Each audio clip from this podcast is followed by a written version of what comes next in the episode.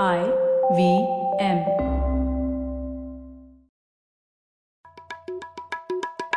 भाई हम हिंदुस्तानियों को बतियाना बड़ा पसंद है। बंगाली में अड्डा उड़िया में खोटी कन्नड़ा में हरटे और हिंदी में पुलियाबाजी। इस कला के लिए हमारी हर भाषा में एक शब्द है। तो प्रणय और मैं तो अक्सर मिलकर पुलियाबाजी करते ही रहते हैं। हमने सोचा कि आपको भी इसमें शामिल कर लिया जाए।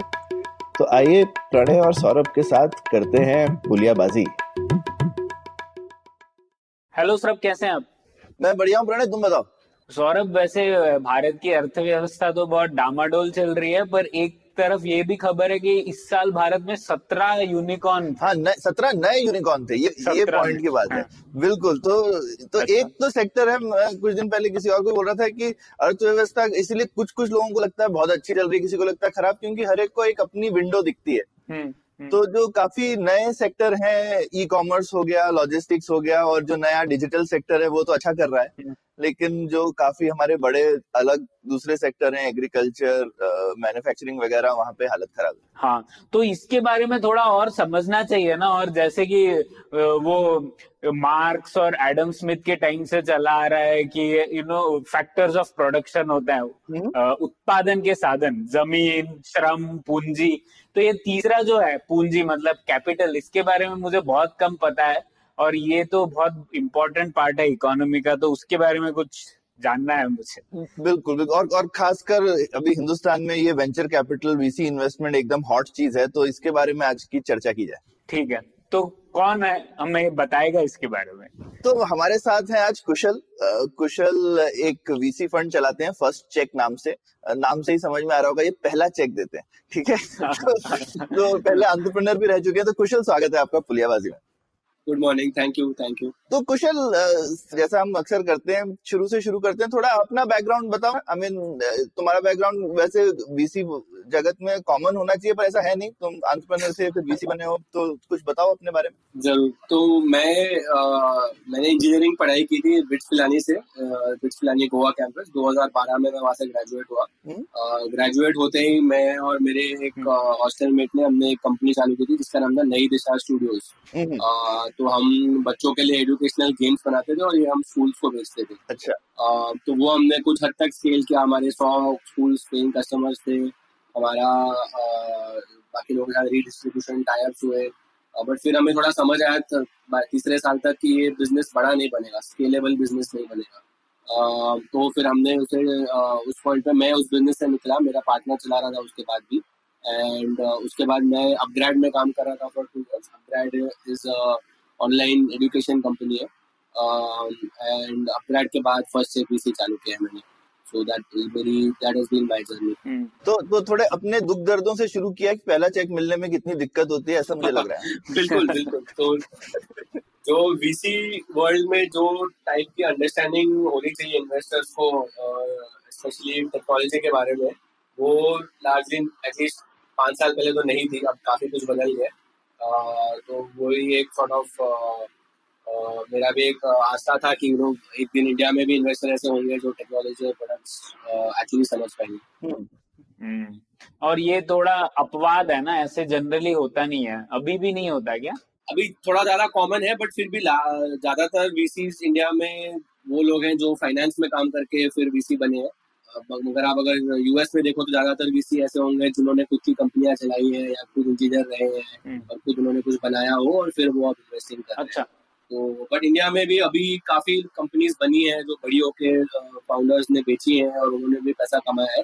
वो फाउंडर्स जब वीसी बन रहे हैं तो वो एक एक चेंज तो ज़रूर आया है। अच्छा तो पहले इसके बारे में और चर्चा करने से पहले मुझे थोड़ी टर्मिनोलॉजी समझनी है। पहले तो मुझे ये बताइए वेंचर कैपिटल क्या है? मतलब ये भटकता हुआ कैपिटल ये क्या है एग्जैक्टली exactly क्या है ये? और इसकी क्या ज़रूरत है अर्थव्यवस्था में? Sure. हमारे पास बैंक है सरकारें हैं स्टॉक मार्केट है एंजल इन्वेस्टर है ये क्या है फिर ये वेंचर कैपिटल तो venture capital basically it's money और इट्स पैसा जो आपको मिलता है आपके बिज़नेस चालू करने के लिए। हम्म। अह, तो ये बैंक और सरकार से बहुत अलग होता है। बैंक आपको पैसा देती है विद एक्सपेक्टेशन कि आप ये पैसा लौटाओगे हम्म। है ना आप अगर बैंक से आप एक करोड़ लेते हो तो वो लोन देती है उस पर इंटरेस्ट चार्ज करती है हम्म। तो आपको उस एक करोड़ पे सालाना दस बारह तेरह पंद्रह परसेंट आपको इंटरेस्ट भरना पड़ता है और कुछ सालों बाद वो एक करोड़ आपको वापस भी देना पड़ता है हाँ, बैंक को हम्म। अ, और बैंक बस उन्हीं लोगों को लोन देती है जिनके पास यूजुअली कोई एसेट्स हो। मतलब आपके पास अगर घर है तो आप उसको गिरवी रख के लोन ले सकते हो। हम्म, या आपका कोई बहुत कनेक्शन है बैंक में या आपके कोई मतलब यू नो सोशल कोई स्टैंडिंग हो हम्म। तो ही आपको लोन मिल सकता है। ऐसे लोगों को लोन आसानी से नहीं मिलता है। हम्म, तो और बैंक जिस टाइप के कंपनीज़ को फंड करती है वो थोड़े स्टेबल कंपनी होती है मतलब वो ऐसी कंपनियाँ होती हैं जो दुनिया में पहले रह चुकी हैं हाँ। तो बैंक को भी बिज़नेस समझ में आता है कि ठीक है ये ऐसी जैसे सपोज़ मुझे कोई होटल खोलना है हम्म। तो बैंक को पता होगा कि ठीक है होटल खोलने में इतना खर्चा होता है इतने कस्टमर आएँगे तो ये इतना पैसा कमाएगा तो उन्हें एक अंदाज़ा होता है कि कितना पैसा इसको दे सकते हैं हम तो that is what bank hmm. Venture capitalist क्या करते हैं ये लोग ऐसी चीज़ों में इन्वेस्ट करते हैं जिनका नॉर्मली कोई प्रायर कोई पहले ऐसी कोई कंपनी नहीं हुई होती कुछ नया कोई कर रहा है। कोई कुछ नया कर रहा है उसमें भी उसे काफ़ी सालों तक उसे लॉसेस करने पड़ेंगे या काफ़ी सालों तक उसको टाइम लगेगा वो बनाने में। हम्म, तो ऐसे बहुत सारे कंपनीज़ होते हैं या बहुत सारे प्रोडक्ट्स होते हैं जो एक दो तीन चार पाँच साल तक भी हो सकता है कि यू नो आप कुछ उसमें प्रॉफिट ना कमा पाओ। हम्म। या उससे भी ज़्यादा साल हो सकते हैं आप प्रॉफिट ना कमा पाओ उसमें काफ़ी टाइम और मनी लगेगा टू कुछ वैल्यूएबल बनाने के लिए। स्पेशली सॉफ्टवेयर और टेक्नोलॉजी सेक्टर में। हम्म। तो वेंचर कैपिटलिस्ट इन टाइप के बिजनेसेस को फंड करते हैं और उनके टर्म्स भी अलग होते हैं। वो वो पैसा वापस नहीं मांगते हैं। हम्म। वो आपके बिज़नेस में एक स्टेक लेते हैं। हम्म, सपोज़ आपके बिज़नेस में आपने अगर कोई कंपनी चालू की और आपने कोई वेंचर कैपिटलिस्ट से पैसे लिए तो वो आपको एक करोड़ या पाँच करोड़ या दस करोड़ जितना भी है देंगे उसके बदले में आप उन्हें अपने बिज़नेस में हिस्सा देते हैं हम्म, तो आपकी कंपनी का बीस परसेंट वो ओनर बन जाते हैं। आपकी कंपनी का तीस परसेंट या चालीस परसेंट या दस परसेंट हम्म। जो भी टर्म्स आपको मिले आप वो आपकी कंपनी में भागीदार बन जाते हैं हम्म। और जब आप कंपनी बड़ी बन जाती है कुछ सालों बाद हो सकता है पाँच साल लगे हो सकता है दस साल लगे तो पाँच या दस साल बाद जब कंपनी बड़ी हो जाती है तब वो अपना स्टेक कंपनी में बेच देते हैं और अपना प्रॉफिट कमा लेते हैं तो वेंचर कैपिटल इज़ बेसिकली आपको पैसा मिलता है विदाउट गिविंग एनी कोलैटरल आपको कुछ गिरवी नहीं रखना पड़ता है और आप कोई भी हो सकते हो। ऐसा कोई ज़रूरी नहीं है कि आपके फादर कोई बड़े आदमी हो या आपका कोई कोई बैकग्राउंड हो। एज लॉन्ग एज आपको कुछ बनाना आता है और आप ये प्रूव कर पाओ तो आपको आपको पैसे मिल सकते हैं। हम्म। तो और दूसरी जो इसमें टर्म्स थे स्टॉक मार्केट और एंजल इन्वेस्टिंग इनमें क्या फ़र्क हुआ वेंचर कैपिटल के?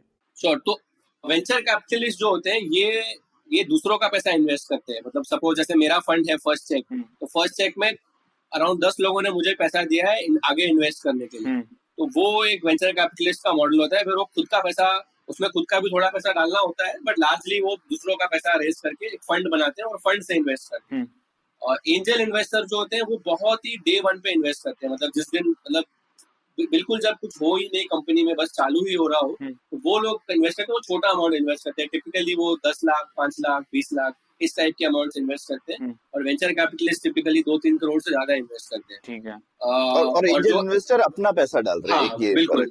बिल्कुल उन्हें एंजल इसीलिए बोलते हैं क्योंकि वो एक सबसे ज़्यादा रिस्क लेते हैं। हम्म। तो उनका जो चांस है पैसा वापस कमाने का सबसे कम होता है। हम्म, तो हेंस उसे एंजल बोलते हैं बिकॉज़ वो आपको पैसे दे रहा है उस, टाइम पे जब आपने बिल्कुल आपके पास कुछ है नहीं दिखाने के लिए और फिर भी वो इन्वेस्ट कर रहा है इसीलिए आप उसे हम उसे एंजल इन्वेस्टर फरिश्ते होते हैं वो फरिश्ते।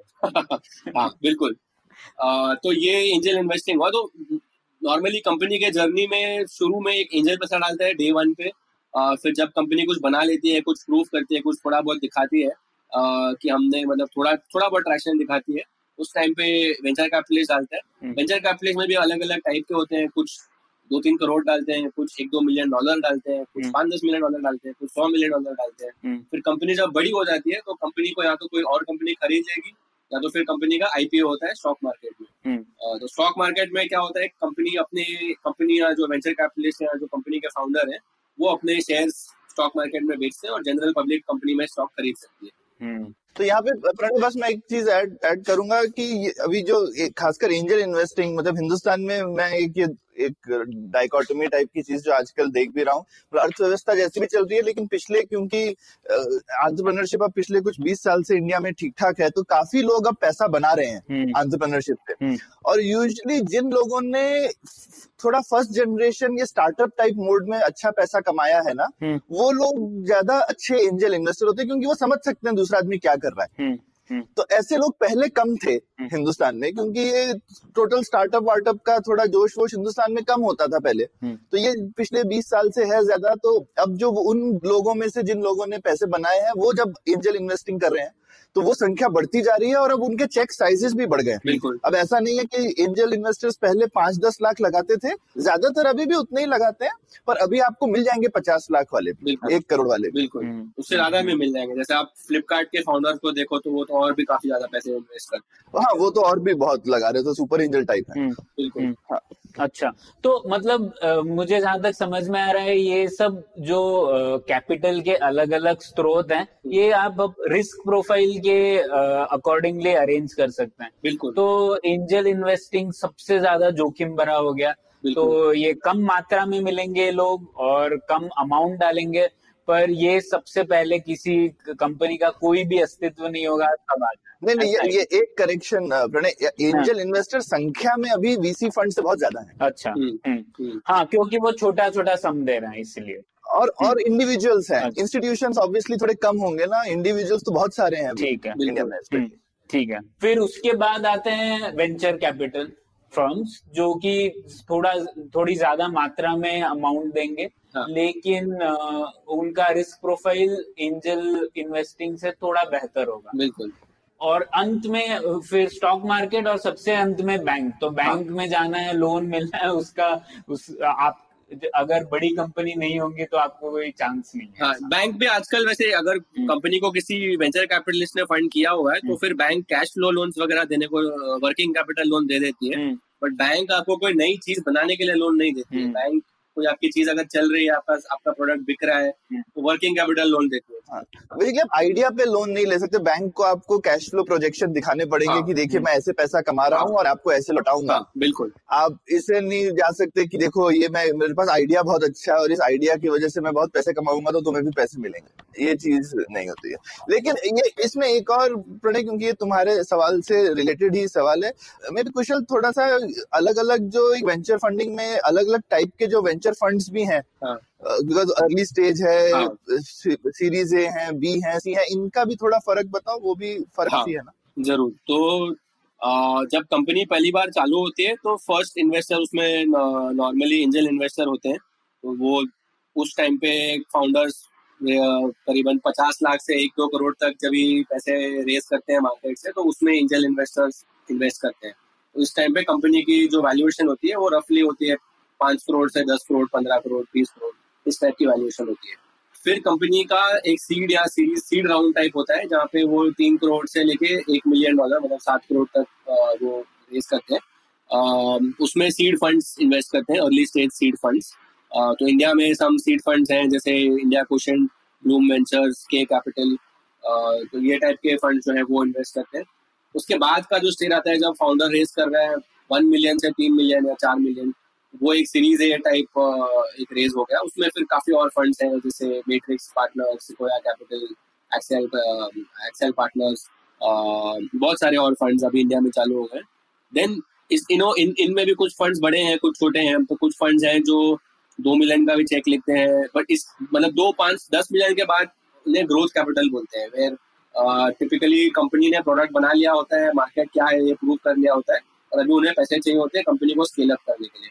तो वो वो ग्रोथ कैपिटल स्टेज होता है जहाँ पे दस मिलियन बीस मिलियन पचास मिलियन यहाँ पे अभी बहुत सारे इन्वेस्ट इस स्टेज में आजकल बहुत सारे इन्वेस्टर आउटसाइड इंडिया से आके इंडिया में इन्वेस्ट कर रहे हैं। जैसे टाइगर ग्लोबल है टेंसेंट है चाइना से कंपनीज़ आ रही है। ये सारे ग्रोथ कैपिटल इन्वेस्टर्स हो गए जो बीस, तीस मिलियन से ज़्यादा इन्वेस्ट करते हैं कंपनी में। और और फिर इससे भी बड़े होते हैं सॉवरिन वेल्थ फंड जैसे सऊदी अरेबिया का फंड है, या यूए का फंड है, या सिंगापुर का फंड है। तो ये लोग सौ मिलियन डॉलर दो सौ मिलियन डॉलर पाँच सौ मिलियन डॉलर वो इस टाइप के इन्वेस्टमेंट्स करते हैं। सॉफ्ट बैंक भी इतने बड़े चेक साइज़ दिखता है। तो that is the the range in VC correct तो तो बेसिकली देखा जाए तो एकदम आपके पास आइडिया है और कुछ नहीं है तो कोई आदमी आप पे भरोसा करके पैसे डाल रहा है तो वो एंजल इन्वेस्टमेंट का स्टेज हो गया। बिल्कुल। फिर आपने बिल्कुल। अपने आइडिया को थोड़ा एक prototype proof of concept type prove कर लिया कि भैया ये आइडिया चलता है मैंने कुछ क्या कहते हैं या तो किसी कमर्शियल सेटिंग में ही चला करके दिखा दिया या एटलीस्ट हाँ। अच्छी लैब सेटिंग में चला के दिखा दिया तो एक सीड फंड बोलेगा हाँ ये मेरे लिए ठीक लग रहा है। हाँ और फिर हाँ, वो थोड़ा सा उसमें हम ट्रैक्शन दिखा देंगे जिसको प्रोडक्ट मार्केट फिट टाइप बोलते हैं हाँ। उस टाइम पे सीरीज़ ए फंड आएगा बिल्कुल। कि ये प्रोडक्ट मार्केट फिट हो गया इसको थोड़ा सा और बड़ा करना है। और उसके बाद में अब वो बड़े को और खूब बड़ा करना है तो वो सीरीज़ बी टाइप के जो बड़ा फंड आएगा वो आएगा। तो ये एक जर्नी स्टार्टअप की रहती है। अच्छा पर ये बाउंड्रीज थोड़ी आर्बिट्ररी नहीं है जैसे आपने बताया सीरीज़ ए और सीरीज़ बी मतलब वन मिलियन टू कुछ ये कौन डिसाइड करता है? क्यों अगर मैं एक वीसी फर्म एक सीरीज़ ए से सीरीज़ बी फंडर क्यों नहीं बन सकता? बन सकता हूँ हाँ हाँ, बिल्कुल बन- मतलब तो अ, काफ़ी बार ये एक दूसरे के एरिया में भी इन्वेस्ट करते हैं। ऐसे ये कोई स्ट्रिक्ट बाउंड्रीज नहीं होती है। आ, ले, लेकिन लेकिन प्रणय वो बाउंड्री जो है ये ऐसा नहीं है कि ये बन गई है ये जो नंबर कुशल ने बोले ये मार्केट में है हाँ। ये ऑर्गेनिकली डेवलप हुआ है। ये हाँ ये मार्केट नंबर बिल्कुल। तो और इसमें उनके फंड का भी एक कोई मैच होता। है जैसे आप अगर सपोज़ आप एक सौ मिलियन का फंड चला रहे हो ठीक है आपने दस लोगों से दस दस मिलियन लेके आप स्टार्टअप में इन्वेस्ट कर रहे हो तो सौ मिलियन के फंड से आप आप एक ही स्टार्टअप में पचास मिलियन नहीं डाल सकते है ना? क्योंकि वो अगर वो कंपनी डूब गई तो आपके ऑलमोस्ट आधा फंड आपका वैसे ही वाइप आउट हो जाएगा। तो आपका जितना बड़ा फंड है, आप उस हिसाब से डिसाइड करोगे, ठीक है, मेरे पास सौ मिलियन है। तो मैं इसमें से, मैं सपोज़ सिक्सटी या सेवेंटी मिलियन आई विल मैं इसे बीस कंपनी में डिवाइड करूँगा या पंद्रह कंपनी में डिवाइड करूँगा तो हर कंपनी में मैं दो मिलियन तीन मिलियन पाँच मिलियन इस टाइप के चेक्स लिखूँगा। फिर जो कंपनी अच्छा कर रही है, उसमें मैं बाद में और पैसे भी डालूँगा। तो वैसे वो उनके अपने फंड के कैलकुलेशन होते हैं, उस हिसाब से वो डिसाइड करते हैं कि मैं कौन से स्टेज पे इन्वेस्ट करना चाहता हूँ। और जिन्होंने उसे पैसा दिया होता है, जो सौ मिलियन का फंड चला रहा है, उन्हें भी उन्हें उन्हें लिमिटेड पार्टनर्स बोलते हैं। ये लोग ये वो लोग हैं जिन्होंने लाइफ में, उन्होंने अपने बिज़नेस में या यू नो अपने लाइफ में पैसा बहुत कमाया है और वो इन्वेस्ट करना चाहते हैं और उसका अच्छा रिटर्न कमाना चाहते हैं। तो वो लोग अपना वैसा वेंचर कैपिटलिस्ट को देते हैं आगे स्टार्टअप्स में इन्वेस्ट करने के लिए। तो उन्हें भी वेंचर कैपिटलिस्ट ने कुछ प्रॉमिस किया होता है कि मैं ये पैसा आठ साल में या दस साल में आपको वापस बताऊँगा और मैं इस पैसे को इस टाइप की कंपनीज़ में इन्वेस्ट करूँगा। तो वो फंड का एक थीसिस होता है। तो उस हिसाब से वो फिर डिसाइड करते हैं कि ठीक है अगर मैं सौ मिलियन का फंड बना रहा हूँ तो इसमें से मैं साठ सिक्सटी या सेवेंटी मिलियन में series A series B stage में पाँच मिलियन दो मिलियन टाइप के चेक्स लिखूँगा। हम्म, और जो बाकी तीस मिलियन है जो कंपनीज़ सपोज़ मैंने बीस कंपनी में इन्वेस्ट किया उसमें से पाँच अच्छी करने लगी तो उनके जो आगे फंडिंग राउंड होंगे उसमें मैं वापस इन्वेस्ट करूँगा। अच्छा। तो दैट इज़ तो फंडिंग ऐसे डिसाइड होती है कि आप कौन से स्टेज पे करने वाले हैं। हम्म, हम्म, तो और, और प्रणय थोड़ा हर फंड जो है वो हर स्टेज की ना एक स्पेशलाइजेशन भी हो जाती है। हम्म, तो बिल्कुल जैसे कुछ लोग हैं वो बोले और हर किसी का अपना थीसिस भी है जैसा कुशल ने बोला। कोई बोल सकता है यार मैं एक पचास मिलियन का फंड शुरू कर रहा हूँ और मैं मैं पाँच सौ कंपनी में पैसा डालूँगा। अब सोचो कोई 500 कंपनी में पैसा डाल रहा है तो वो कितना ड्यू डिलीजेंस कर सकता है एक कंपनी के ऊपर या उनपे कितना ध्यान दे सकता है? हम्म, ज़्यादा नहीं दे सकता। तो ये हाँ। लेकिन उसका स्टाइल है फंड चलाने का। वो कहेगा मैं थोड़ा थोड़ा पैसा बहुत सारी जगह पे डालूँगा और उसका थीसिस ये है कि भाई मैं इतनी जगह पे डालूँगा तो कहीं पे तो अच्छा बन जाएगा। हम्म, हाँ। कुछ ऐसे लोग होते हैं जो लेकिन वो बोलते हैं कि नहीं मैं दस बारह कंपनी को अच्छे से ठोक बजा के चूज़ करूँगा हम्म। उनमें खूब सारा पैसा डालूँगा और उनके साथ काम करूँगा। हम्म, ये नहीं है कि बस पैसा डाल के उनको मैं भूल गया और I hope to get lucky type. पर मैं उनके साथ में उनकी हेल्प करूँगा उनको और कॉन्टेक्ट दिलाऊँगा उनको फर्दर फंडिंग राउंड्स दिलाऊँगा। तो बहुत तरीके के वीसीज भी होते हैं। ऐसा नहीं है कि एक ही तरीके के वीसी फंड है और एक ही तरीके का उनका स्टाइल है इन्वेस्ट करने का। हाँ हमारे लिसनर शायद म्यूचुअल फंड की एनालॉजी से समझ पाएँगे। जैसे म्यूचुअल फंड भी कई प्रकार के होते हैं। कुछ म्यूचुअल फंड टॉप 200 कंपनीज़ में इन्वेस्ट कर देंगे कुछ काफ़ी अपना रिस्क प्रोफ़ाइल अलग अलग स्प्रेड कर देंगे तो शायद वैसे ही है। हाँ कुछ ऐसे भी और कुछ जो खूब बड़े फंड होते हैं वो हर जगह करते हैं। जैसे अब इंडिया में फाइनली हम्म। बहुत बड़े जैसे एक्सेल वगैरह के जो नए फंड हैं सैफ के हाँ। वो साढ़े तीन सौ मिलियन का एक फंड है। हाँ। तो वो सब कुछ करते हैं ऊपर से नीचे तक। बिल्कुल। कोई और ये रिस्क प्रोफ़ाइल आप इसलिए भी शायद मेंटेन करते होंगे जिससे कि जो दूसरे निवेशक है वो देखकर वो भी अपना कंफर्ट लेवल देखते होंगे कि मुझे इसमें इन्वेस्ट करना है या नहीं। तो इसीलिए अलग अलग ये प्रोडक्ट और फंड शायद बन जाते हैं। तो तो यहाँ पे ये अच्छा टाइम है पूछने का मैं कुशल थोड़ा सा आई मीन ये तो हम आज यहाँ पर हैं पर ये वीसी इंडस्ट्री आई कैसे है। यहाँ तक? आई मीन कैसे शुरू हुई है और जहाँ हम पहुँचे हैं यहाँ कैसे पहुँचे हैं? कुछ इस बारे में बताओ ना। हाँ तो वीसी इंडस्ट्री चालू हुई थी यूएस में अमेरिका में अराउंड 1940s 50s में जो पहली कंपनी मुझे थे फेयरचाइल्ड सेमीकंडक्टर इंटेल इंटेल से काफ़ी सारी कंपनीज़ आगे निकली। तो वीसी इंडस्ट्री का जो ओरिजिन है वो क्वाइट क्लोजली कंप्यूटर रेवोल्यूशन के साथ हुआ है। मतलब दुनिया में पहली बार ऐसा कोई यूज़ केस निकला जहाँ पे यू you नो know, शुरू में बहुत पैसा इन्वेस्ट करना पड़ता है मगर बाद में बहुत ज़्यादा रिटर्न मिलते हैं। तो ये टाइप के कंपनीज़ को फंड करने के लिए वीसी इंडस्ट्री बॉर्न हुई नॉर्मल हम्म। बिज़नेस में ऐसा होता है कि यू नो जैसे आप अगर साइकिल बनाते हो या टेबल बनाते हो या कोई भी चीज़ बनाते हो तो आप हर चीज़ एवरी टाइम जब कुछ आप बनाते हो तो उसका आपके खर्चा होता है हम्म। सॉफ्टवेयर में ऐसा नहीं होता सॉफ्टवेयर में आपने एक बार सॉफ्टवेयर बना दिया उसके बाद आप उसको हज़ारों बार बेच सकते हो आपका कोई और खर्चा नहीं होता। हम्म। खाली बनाने का खर्चा होता है। हम्म, तो इस टाइप के बिजनेसेस को फंड करने के लिए वीसी इंडस्ट्री सॉर्ट ऑफ़ पैदा हुई। हम्म। और क्योंकि इसमें शुरू में बहुत इन्वेस्टमेंट लगता है मगर एक बार प्रोडक्ट बन गया और हिट हो गया तो उसके बाद आप बहुत ज़्यादा पैसा कमा सकते हो। अच्छा अ, तो इसीलिए इसे कैपिटल बोलते हैं क्या? जैसे मतलब ये तो समानताएँ दूसरी और चीज़ों के साथ भी होती है ना? जैसे आपको कोई कोयले की खान बनानी है या फिर हाँ। आपको ऑयल निकालना है सब। तो पहले इन्वेस्टमेंट बहुत ज़्यादा लगेगा पर उसके बाद शायद कम हो जाएगा। ये सही है बट कोयले की खान बनाना लोगों ने पहले बनाया हुआ है तो उसमें रिस्क थोड़ा थोड़ा कम है। बिकॉज़ आपको पता है कि यहाँ पे कोयला है हम्म। मैं इसको खोदूँगा या माइन बनेगी हम्म। इसमें से इतना कोयला निकलेगा। तो उस हिसाब से आप कैलकुलेट करके इन्वेस्ट करके एक प्लान बना सकते हो। हाँ।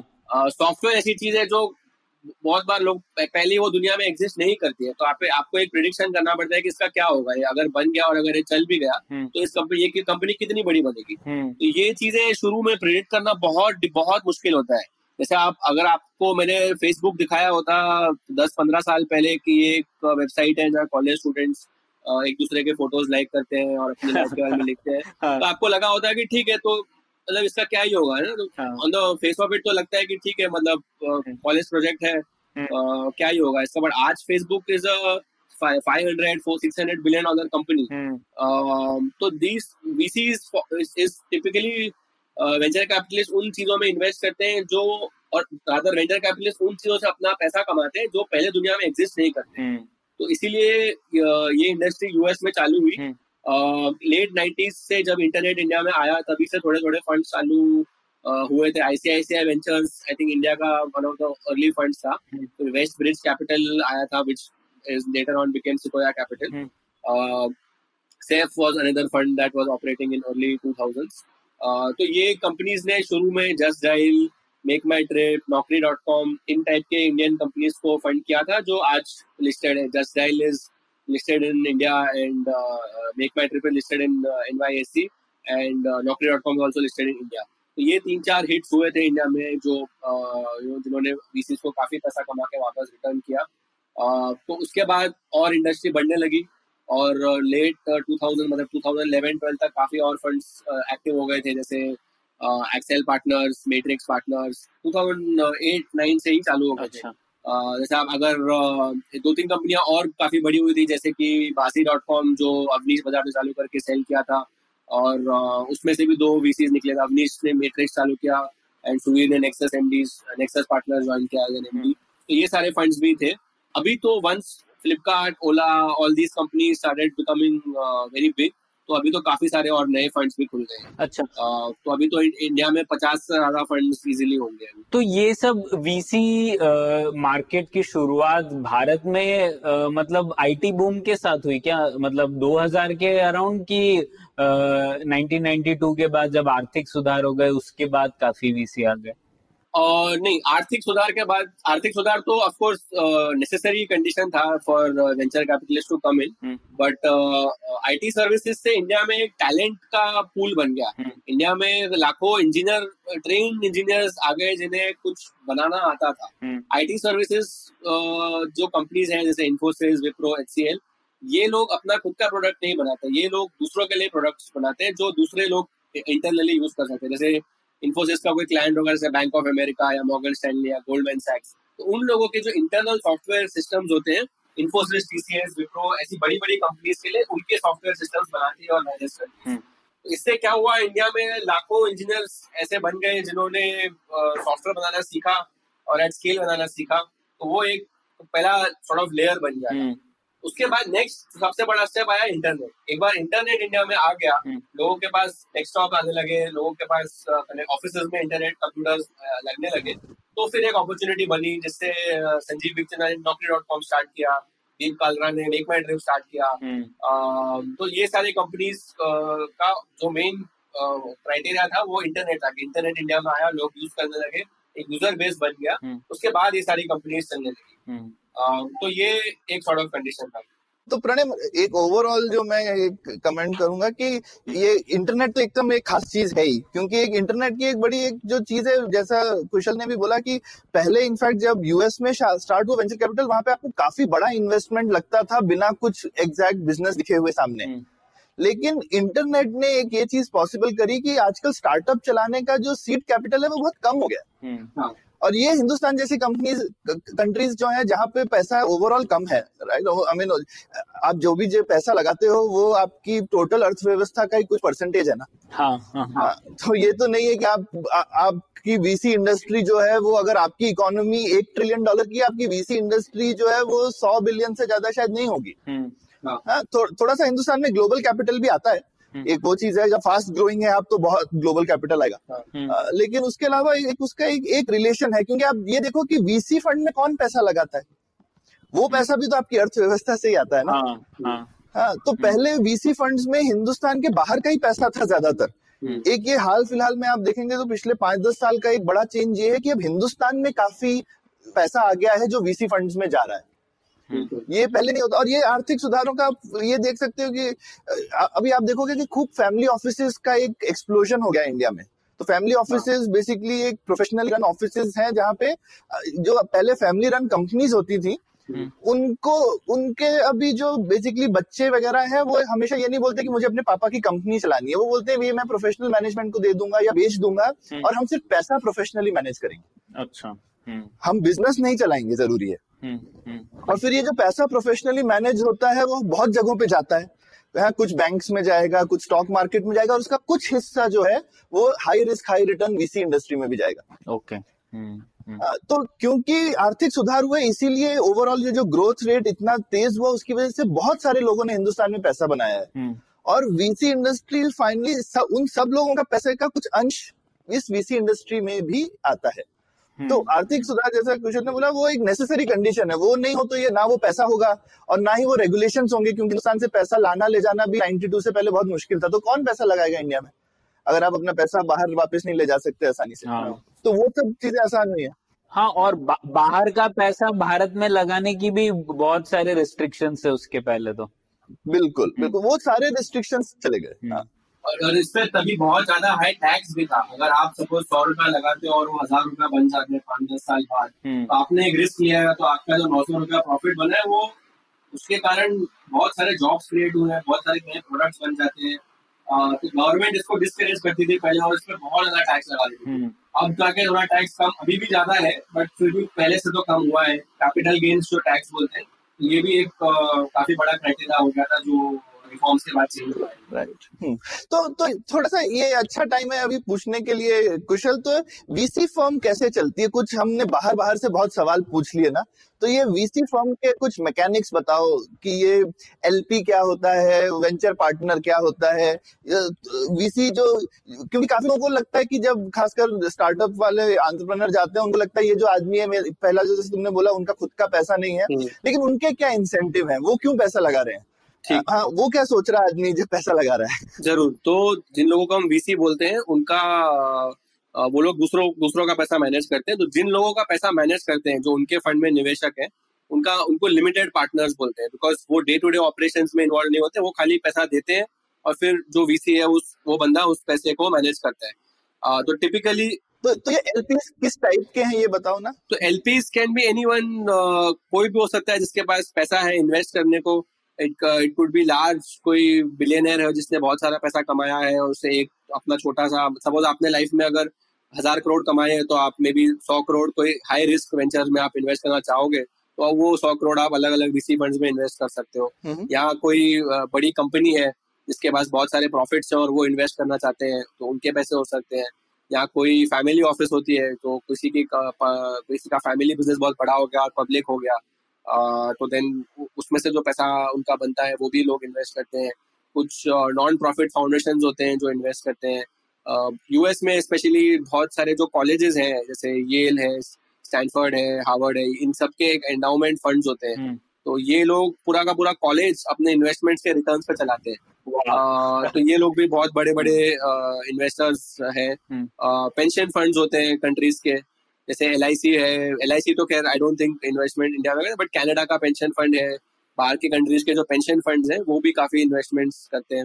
दुनिया का सबसे बड़ा जो कैल्पर्स है कैलिफ़ोर्निया का जो पेंशन फंड है हाँ वो तो प्रणय ये मैं बोल रहा था राइट कि इकोनॉमी के साइज़ वगैरह से कितना फ़र्क पड़ता है? तो कैलिफ़ोर्निया का जो पेंशन फंड है वो शायद दुनिया का सबसे बड़ा पेंशन फंड है। हम्म और आप देखोगे तो पेंशन का पैसा ये मतलब एक आम आदमी की पेंशन का पैसा है। हाँ। जिसको कहना चाहिए सबसे लो रिस्क वो चाहेगा कि यार मेरे पैसे के साथ कोई रिस्क मत लो मेरे को अपना बुढ़ापा निकालना है इस पैसे से।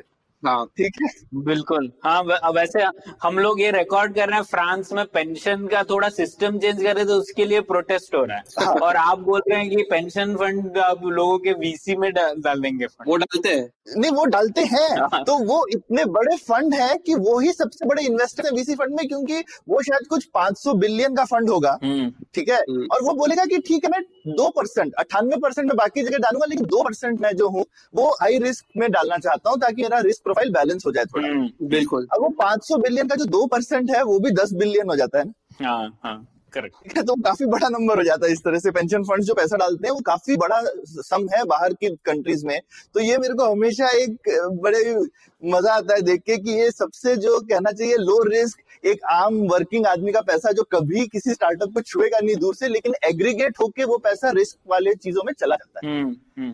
और ये एक इंडिया में अपॉर्चुनिटी है। इंडिया में पेंशन फंड्स को अलाउड नहीं है वीसी फंड्स में पैसा डालने का। हम्म। पर हम भी एक ऐसी शुरुआत कर सकते हैं कि भाई दो परसेंट अमेरिका में होता है हम मे भी पॉइंट टू परसेंट करेंगे। हम्म। वो भी बहुत बड़ा सम हो जाएगा क्योंकि पेंशन फंड्स एलआईसी वगैरह का फंड बहुत बड़े हैं उसका पॉइंट टू परसेंट भी काफ़ी बड़ा होता है। हम्म। तो वीसी फंड में जो लोग फंड चलाते हैं उनको जीपी बोलते हैं जनरल पार्टनर्स अच्छा। ये वो लोग हैं जो day to day fund operation decide ये लोग डिसाइड करते हैं कि पैसा कहाँ इन्वेस्ट करना है कब अपना स्टेक बेचना है कंपनी के साथ काम करते हैं, उन्हें मेंटर करते हैं। तो ये डिसीज़न मेकर्स होते हैं जो डिसाइड करते हैं कि कहाँ इन्वेस्ट करना यूजुअली एक फंड में चार पाँच पार्टनर होते हैं, इनको जनरल पार्टनर बोलते हैं। और फिर उनके अंडर कुछ और लोग काम करते हैं, जैसे प्रिंसिपल्स होते हैं एसोसिएट्स होते हैं एनालिस्ट होते हैं। तो ये जो लोग होते हैं, ये पार्टनर को उनके डिसीज़न मेकिंग में सपोर्ट करते हैं। ये लोग भी डील्स सोर्स करते हैं, ये लोग मार्केट में कंपनियाँ ढूंढते हैं इवेल्युएट करते हैं और अपने जनरल पार्टनर को बताते हैं कि क्या क्या हो रहा है। और फिर इंटरनली वो लोग डिसाइड करते हैं कि ठीक है, कहाँ इन्वेस्ट करना है। हर फंड के थोड़ा अलग अलग रूल्स होते हैं। कुछ फंड्स में हर पार्टनर अपना डिसीज़न अकेला ले सकता है। कुछ फंड्स में वोटिंग होती है। अगर चार पार्टनर तो all four have to agree कुछ फंड्स में अगर दो मान गए तो फिर वो इन्वेस्ट कर लेते हैं। तो हर फंड में थोड़े अलग अलग रूल्स इंटरनल उनके जो डायनामिक्स होते हैं कुछ अलग अलग होते हैं। बट फाइनली एक इन्वेस्टमेंट कमिटी बैठती है। जो चारों पार्टनर होते हैं, वो साथ में बैठ के डिसाइड करते हैं कि ठीक है, इस कंपनी में इन्वेस्ट करना है या नहीं करना है। इस कंपनी का हमारा स्टेक हमें बेचना चाहिए या नहीं बेचना चाहिए। तो ये वीसी फंड ऐसे चलते हैं। टिपिकली वो हाँ तो जीपी कवर कर लिया मैंने एलपी कवर कर लिया। तो मेन यही दो रेलेवेंट स्टेक होल्डर्स होते हैं वीसी फंड के। राइट और इंसेंटिव स्ट्रक्चर पे कुछ बताओ ना कुशल वीसी फंड के अंदर का इंसेंटिव स्ट्रक्चर कैसा होता है? तो वीसी का इंसेंटिव स्ट्रक्चर टिपिकली एक टू ट्वेंटी फॉर्मूला के हिसाब से चलता है। हम्म। इसका मतलब है कि सपोज़ आपका सौ करोड़ का फंड है तो आपको उस फंड का दो परसेंट एवरी ईयर आपको मिलेगा एज फ़ीस तो मतलब आपको दो करोड़ रुपया हर साल मिलेगा जो आपको उसमें अपना फंड चलाना है। मतलब आपकी सैलरी हो गया, आपका ट्रैवल हो गया, आपको कोई इवेंट्स करने हैं। तो उसमें आप चारों की सैलरीज इवेंट्स आपका स्टाफ सब कुछ खर्चा आपको उसमें निकालना होता है। और ट्वेंटी जो है टू ट्वेंटी का ट्वेंटी होता है, वो प्रॉफिट शेयरिंग होता है, उसको कैरी बोलते हैं। तो अगर आपने सपोज़ सौ करोड़ का फंड रेस किया 2010 में और 2020 तक आपने उसको आपने सपोज़ दस टेन एक्स कर लिया और आपने हज़ार करोड़ बना लिए तो आप, पहले आपका सौ करोड़ आपके इन्वेस्टर्स को लौटाओगे और फिर जो नाइन हंड्रेड करोड़ जो आपका प्रॉफिट है उस पर बीस परसेंट जो जनरल पार्टनर है जो फंड मैनेज करे थे वो उन्हें मिलता है। तो वो उन्हें जाता है एज एज ए इंसेंटिव तो out on that nine hundred crore एक सौ अस्सी करोड़ उन्हें और एक्स्ट्रा मिलेगा जो उनका एक लॉन्ग टर्म इंसेंटिव होता है पैसों को मल्टीप्लाई करने का और अच्छे रिटर्न जनरेट करने का अपने इन्वेस्टर्स के लिए।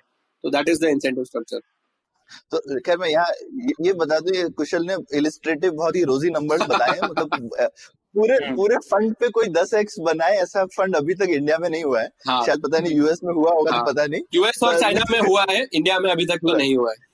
चाइना में तो चाइना में तो हंड्रेड एक्स भी हुआ है एक फंड अरे सीरियसली पूरे फंड का? पूरे फंड का। Wow wow wow that is amazing पर ये कैसे होता है सौरभ और कुशल मुझे ये समझाइए आप कि कंपनी खुद ही पैसे नहीं बना रही रहती है जिनके जिनमें इन्वेस्टमेंट होता है। तो इतना पैसा वो कैसे बना रहे कहाँ से मैन्युफैक्चर अरे हिंदुस्तान में इतना अच्छा एग्ज़ाम्पल है ना अभी देखो फ्लिपकार्ट हाँ। तो आज तक पैसे नहीं कमा रही है लेकिन वॉलमार्ट ने तेरह हाँ। बिलियन में खरीद के सारे इंडिया के वीसी इकोसिस्टम की चांदी कर दी है तो क्या इंसेंटिव है उनको ड्राइव कर रहे हैं? मुझे थोड़ा फंडामेंटली समझना है। क्यों वॉलमार्ट इन्वेस्ट करेगा उसमें? तो ये थोड़ी गलत फहमी होती है कि ये कंपनीज़ पैसे नहीं बनाती। है अच्छा। वो पैसे प्रॉफिट नहीं बना रहे हैं क्योंकि वो प्रॉफिट नहीं बनाना चाहते हैं। वो ऐसा नहीं है कि वो बना नहीं सकते। हैं मोस्ट ऑफ़ दीज कंपनी जैसा आप अगर फेसबुक को देख लो या गूगल को देख लो हम्म। तो इनके बारे में भी लोग यही कहते थे कि क्या फ़ायदा है? कंपनी ये कंपनी तो प्रॉफिट नहीं बनाती है। ये कंपनी तो खाली लॉस ही लॉस करते जाती है। हम्म। मगर जब वो प्रॉफिट बनाने लगी तो उन्होंने वो लोग अभी आई थिंक क्वार्टर में पाँच बिलियन प्रॉफिट बनाते हैं मतलब साल का बीस तीस बिलियन प्रॉफिट वो बना रहे हैं फेसबुक में। अच्छा मतलब और फेसबुक एड्स वगैरह उस तरीके से। हाँ हाँ तो ये जो कंपनीज़ होती है इनका प्रॉफिट एक लेवल के बाद आता है मतलब उन्हें एक साइज़ की कंपनी बनानी पड़ती है उसके बाद वो प्रॉफिटेबल हो जाती है और फिर वो बहुत ज़्यादा प्रॉफिटेबल हो जाती है। हम्म। तो जो वीसीज इन्वेस्ट कर रहे हैं वो इस होप में कर रहे हैं कि मैं आज इन्वेस्ट करूँगा और मुझे पाँच छह दस साल भी रुकना पड़े मगर जब ये चल जाएगा हम्म। तो तब मैं बहुत ज़्यादा पैसा कमा सकता हूँ हम्म। तो ये एक सॉर्ट ऑफ़ ये ऑर्डिनरी लोगों को समझ में नहीं आता कि क्या फ़ायदा हुआ? ये कंपनी पैसा नहीं बनाती है तो फ्लिपकार्ट को वॉलमार्ट ने क्यों खरीदा सोलह बिलियन में? हम्म। अभी फ्लिपकार्ट की जो सेल्स है वो बाकी सारे रिटेलर से मिला के ज़्यादा है। मतलब आप शॉपर स्टॉप लाइफ बिग बाज़ार आप सारे रिटेलर्स को पकड़ो एड कर लो उससे आई थिंक दुगना है फ्लिपकार्ट की सेल्स हम्म। तो प्रॉफिट बनाना मतलब वो इतना मुश्किल काम नहीं है बट अभी उन्होंने ये कैलकुलेशन किया होगा कि अभी मार्केट और डीप है और ज़्यादा लोग हैं जो ऑनलाइन नहीं खरीदते हैं। अभी भी इंडिया में आई थिंक कुछ खाली पचास साठ मिलियन लोग सत्तर मिलियन लोग ऑनलाइन खरीदते हैं हम्म। और इंडिया में है तो वही एक बिलियन लोग राइट तो फ्लिपकार्ट और इन्वेस्ट कर रहा है और वेयर हाउसेस बना रहा है और एड्स कर रहा है हम्म। और लोगों को ऑनलाइन ला रहा है और लोगों को प्रोडक्ट्स बेच रहा है तो जब वो बनाना चाहेंगे प्रॉफिट तो बना लेंगे उसमें कोई डाउट नहीं है हम्म। तो ये ये प्रणय मेरे ख्याल से इंटरनेट कंपनीज़ में ये जो ट्रेंड है ये पेपाल ने शुरू किया था सबसे पहले yes. कि पेपाल पहली ऐसी कंपनी थी जिसने जो ऐसा बोलती थी कि को एग्जैक्ट नंबर नहीं पता पर कुछ ऐसा कि दो डॉलर खर्च करके एक डॉलर बनाती थी अच्छा okay. जो आजकल आप देखेंगे अखबारों में ऐसा आता रहता है ना hmm. कि ये जितनी भी बड़ी स्टार्टअप्स है इंडिया में ये क्या कहते हैं इन्होंने इतने हज़ार करोड़ खर्च किए और सिर्फ़ इतने करोड़ रुपए का प्रॉफिट बनाया hmm. Hmm. तो ये ये पेपाल ने पहली बार ये एक तरीके की प्लेबुक बनाई कि भाई बड़ा होना अपने आप में वैल्यूएबल है। देखो जैसे कुछ बिज़नेस होते हैं जैसे पेपैल और फेसबुक जिनमें एक नेटवर्क इफ़ेक्ट हाँ, नाम की चीज़ होती है। हम्म। तो ये बिजनेसेस है ये वैल्यूएबल तब बनते हैं जब इन, इनके पास बहुत सारे यूज़र्स आ जाते हैं। हम्म। जैसे अगर आप फेसबुक को देख लो तो अगर फेसबुक खाली आप और दस बीस लोग और यूज़ करते हो तो कोई मतलब नहीं बिकॉज़ आप उस पर कोई फ्रेंड्स नहीं ऐड कर सकते और लोगों से आप कनेक्ट नहीं कर सकते उसमें मगर जब सब सारी दुनिया फेसबुक यूज़ कर रही है तो आपके सारे फ्रेंड्स आप जिनको मिलते हो जानते हो सब लोग फेसबुक पे हैं। तो आप सब लोग एक साथ तो फेसबुक छोड़ नहीं सकते। हम्म। तो फेसबुक का तो एक मतलब एक परमानेंट सॉर्ट ऑफ़ एक डिफेंस बन गया कि अभी सारे ही लोग फेसबुक ही यूज़ करते हैं और करते रहेंगे और फेसबुक ने इंस्टाग्राम को भी खरीद लिया व्हाट्सएप को भी खरीद लिया। तो आप जो भी सोशल मीडिया के प्रोडक्ट यूज़ करते हो फेसबुक वहाँ पे एक बहुत ही हाईली डिफेंसिबल प्रोडक्ट बन चुका है हम्म। अब तो शुरू के पाँच छह दस साल उन्होंने स्पेंड किए हैं इन बिल्डिंग ये नेटवर्क बनाने में एक तो तभी उन्होंने काफ़ी लॉसेस किए होंगे और मुझे याद है जब फेसबुक का फंडिंग हम्म। हुई थी कुछ दस बिलियन वैल्यूएशन पे 2000 मेरे हिसाब से दस में या शायद उसके भी पहले आठ या नौ में 2008 हम्म। में 2008 में रिसेशन हुआ था बड़ा और तभी फेसबुक ने 10 बिलियन वैल्यूएशन पे फंडिंग रेस की हुई थी और दुनिया में बहुत लोगों ने बहुत लोग हंसे हम्म। कि मतलब ये क्या है और ये कैसे दस बिलियन वैल्यूएशन दे सकते हो आज फेसबुक की वैल्यूएशन 500 बिलियन से ज़्यादा है हाँ, हाँ। तो ये कंपनीज़ जब इन्हें पैसा पैसा बनाने का इनका एक टाइम होता है उस टाइम पे करते हैं और इसीलिए इसे रिस्क कैपिटल कहते हैं ना जो लोग इन्वेस्ट करते हैं वो जानते हैं कि ऐसा चांस है कि शायद ये प्रॉफिट हम्म। ना बना पाए हम्म। और वो ये रिस्क ले रहे हैं कि ठीक है मेरे पास अगर सौ करोड़ है तो मैं दस करोड़ यहाँ इन्वेस्ट करने को तैयार हूँ और ये रिस्क लेने को तैयार हूँ और अगर चल पड़ा तो मेरे दस करोड़ का हज़ार करोड़ बन सकता है। और और तुम देखोगे ना प्रणय कि देखो जैसे अभी मतलब फेसबुक में किसी ने पचास गुना पैसा बनाया ना दस बिलियन पे आके भी। लेकिन वैसे ही अब लेकिन अब ऐसी और सौ कंपनी होगी जहाँ डूबा भी होगा। हम्म। बिल्कुल। तो अगर आप वही सौ कंपनी के एग्ज़ाम्पल लेते रहो तो ऐसा नहीं है कि ये जो ग्रोथ के लिए लोग पैसा डाल रहे हैं तो हर कंपनी का बिज़नेस अच्छा ही है मॉडल अच्छा ही है ऐसा तो ज़रूरी नहीं। है। हाँ। ये ओवरऑल थीसिस है कि आप क्यों डाल रहे हो कि बहुत बड़ा हो जाना जो है जल्दी उसकी एक वैल्यू है। अब फ्लिपकार्ट ने बाय द वे दिखा दिया कि सिर्फ़ ये हिंदुस्तान का सबसे बड़ा रिटेलर होना एक वैल्यू था क्योंकि वॉलमार्ट को अगर इंडिया में घुसना था हम्म, तो वो किसको खरीदता? हम्म, हाँ। उसको वो सबसे बड़ी कोई खरीदता ना तो जो सबसे बड़ा बन गया वो आई मीन जो जीता वो सिकंदर बिल्कुल। राइट और इस रेस में सबसे आगे आना था। प्रॉफिट होने की ज़रूरत नहीं थी उन लोगों ने ये गेम समझा। हम्म, कि आप सबसे बड़े बन के रहिए और प्रॉफिट अगर आप बना करके अपने आप को छोटा रखते तो शायद आप उतने वैल्यूएबल नहीं होते। यहाँ पे इनफैक्ट थोड़ा सा देखो ये ये काउंटर इंट्यूटिव है। हम्म, हाँ। हम्म, हाँ तो उन्होंने ये फ्लिपकार्ट के फाउंडर्स ने काफ़ी दिमाग लगाया और उन्होंने समझा ये डायनेमिक जो है इस इंडस्ट्री का ये हर इंडस्ट्री में नहीं चलता है ना? हाँ। हाँ, तो हाँ। ये ये चीज़ है कि आप ये लेसन लेकर के आप दूसरी चीज़ भी वैसे ही कर लोगे तो ऐसा नहीं है। हर किसी का अपना डायनेमिक है। इनकी इंडस्ट्री में ये डायनेमिक था और सक्सेसफुल चला। इनफैक्ट इतनी सारी कंपनीज़ में टाइगर ग्लोबल ने हिंदुस्तान में जम के पैसा लगाया। हम्म, ओके लेकिन फाइनली एक फ्लिपकार्ट के इन्वेस्टमेंट ने ही उनका सारा का सारा बेड़ा पार किया है। बाकी सब बहुत जगह उनका डूबा भी है। हम्म, हम्म, हम्म। पर ए- एक और सवाल है इसमें से। तो एक तो आपने जो नज़रिया बताया कि ये वीसी फर्म इन्वेस्ट कर रहे हैं कि ठीक है दस साल बाद पैसा मिलेगा पर तब जब मिलेगा तब मतलब छप्पर फाड़ के मिलेगा तो इसीलिए हम लोग इन्वेस्ट कर रहे हैं। हाँ। दूसरा एक और कहा जाता है कि अ, ऐसा मानते हैं लोग अब मुझे पता नहीं सच है कि नहीं कि अ, अगर आप वीसी फर्म इन्वेस्ट कर रहे हैं तो शायद ये कंपनियाँ पैसा नहीं बना रही है पर ये डेटा है इन लोगों के पास। इनके पास ऐसे कुछ एसेट्स हैं जिनका और कुछ उपयोग हो सकता है। हाँ। तो इसीलिए हम लोग इन्वेस्ट करते हैं शायद पैसा बने ना बने हाँ। वो अलग बात है। हाँ। तो ये इसमें कुछ सच्चाई है क्या? हाँ सच्चाई है। मतलब पैसा ही बनाना पड़ेगा इवेंचुअली तो कंपनी को बट बिकॉज़ जैसे अभी आप इंडिया में जैसे एक ऐप है शेयर चैट जो काफ़ी पॉपुलर हो गया आई थिंक पंद्रह मिलियन लोग महीने में उससे यूज़ करते हैं उससे ज़्यादा यूज़ करते हैं हम्म। शायद ट्विटर से ज़्यादा लोग इंडिया में शेयर चैट यूज़ करते हैं। अच्छा। अभी शेयर चैट रेवेन्यू नहीं बनाता है। हम्म। है ना? बट अभी लोगों ने दुनिया में देखा है हुआ है पहले ना कि फेसबुक जैसी कंपनी आई ट्विटर जैसी कंपनी आई इंस्टाग्राम जैसी आई। ये सारी कंपनी शुरू में यूज़र एक्विजिशन करती है एक नेटवर्क बना लेती है और एक बार उनके पास बीस तीस पचास मिलियन यूज़र बन जाते हैं फिर पैसा आराम से बन जाता है। हम्म, तो अगर उतना ही लोग आपका प्रोडक्ट यूज़ कर रहे हैं और आप एडवर्टाइजिंग चालू कर दो या आप कोई और प्रोडक्ट उतना चालू कर दो तो आप पैसा कमा लोगे। मतलब ये कोई इसमें इसमें कोई डाउट नहीं है। जैसे इनफैक्ट जो जिस जिस आदमी ने फेसबुक पे 10 बिलियन पे इन्वेस्ट किया था उसने बिल्कुल यही मैच किया था कि दुनिया में जहाँ जहाँ सोशल नेटवर्क बने हैं आफ्टर अ पॉइंट उनका एक बार यूजेज अगर सपोज़ आप प्रूव कर सकते हो कि मेरे यूज़र्स हर दिन ऑन एवरेज कम से कम 10 मिनट स्पेंड करते हैं कम से कम 20 मिनट हम्म, या आधा घंटा स्पेंड करते हैं तो ऐसा पॉसिबल ही नहीं है कि आप ऐसा नहीं बनाओगे। हम्म। पैसा आप हंड्रेड परसेंट बनाओगे क्योंकि आपके कॉस्ट कुछ नहीं होते। हैं आपके प्रोडक्ट तो बन चुका है लोग यूज़ कर रहे हैं लोगों के पास इंटरनेट है फ़ोन है तो आप फेसबुक यूज़ करने अगर आप दिन में दस घंटे भी फेसबुक यूज़ करो तो फेसबुक का कॉस्ट जो है वो नेग्लिजिबल है हम्म, है ना? मगर वो फेसबुक आपको दिन में दस घंटे के एड्स दिखा सकते हैं। हम्म, तो जो फेसबुक आपसे कमा सकता है वो उसका भी पोटेंशियल काफ़ी ज़्यादा होता है। हम्म, तो तो इसलिए ये जो सारी कंपनीज़ हैं डेटा डेटा तो है बट इवेंचुअली वो डेटा से उस पैसा कमा सकते हैं क्योंकि उस डेटा से वो एडवर्टाइजिंग कर सकते हैं उस डेटा से उन्हें और प्रोडक्ट्स बेच सकते हैं हम्म, और उस डेटा को यूज़ करके वो लोग आगे जाके लोग कोई ना कोई तरीके से पैसा कमा सकते हैं। हम्म। जैसे जैसे तुम देखोगे प्रणय काफ़ी सारा जो डेटा का यूज़ है ये हमेशा एडवर्टाइजमेंट के लिए ही नहीं है। जैसे स्विगी ऐसी कंपनी है हाँ। वो अपना डेटा यूज़ करके ये डिसाइड कर रही है कि वो खुद के कौन से रेस्टोरेंट खोल ले। हाँ। जो सबसे ज़्यादा प्रॉफिटेबल कैटेगरीज हैं कहाँ पर है उनको ये सब पता है।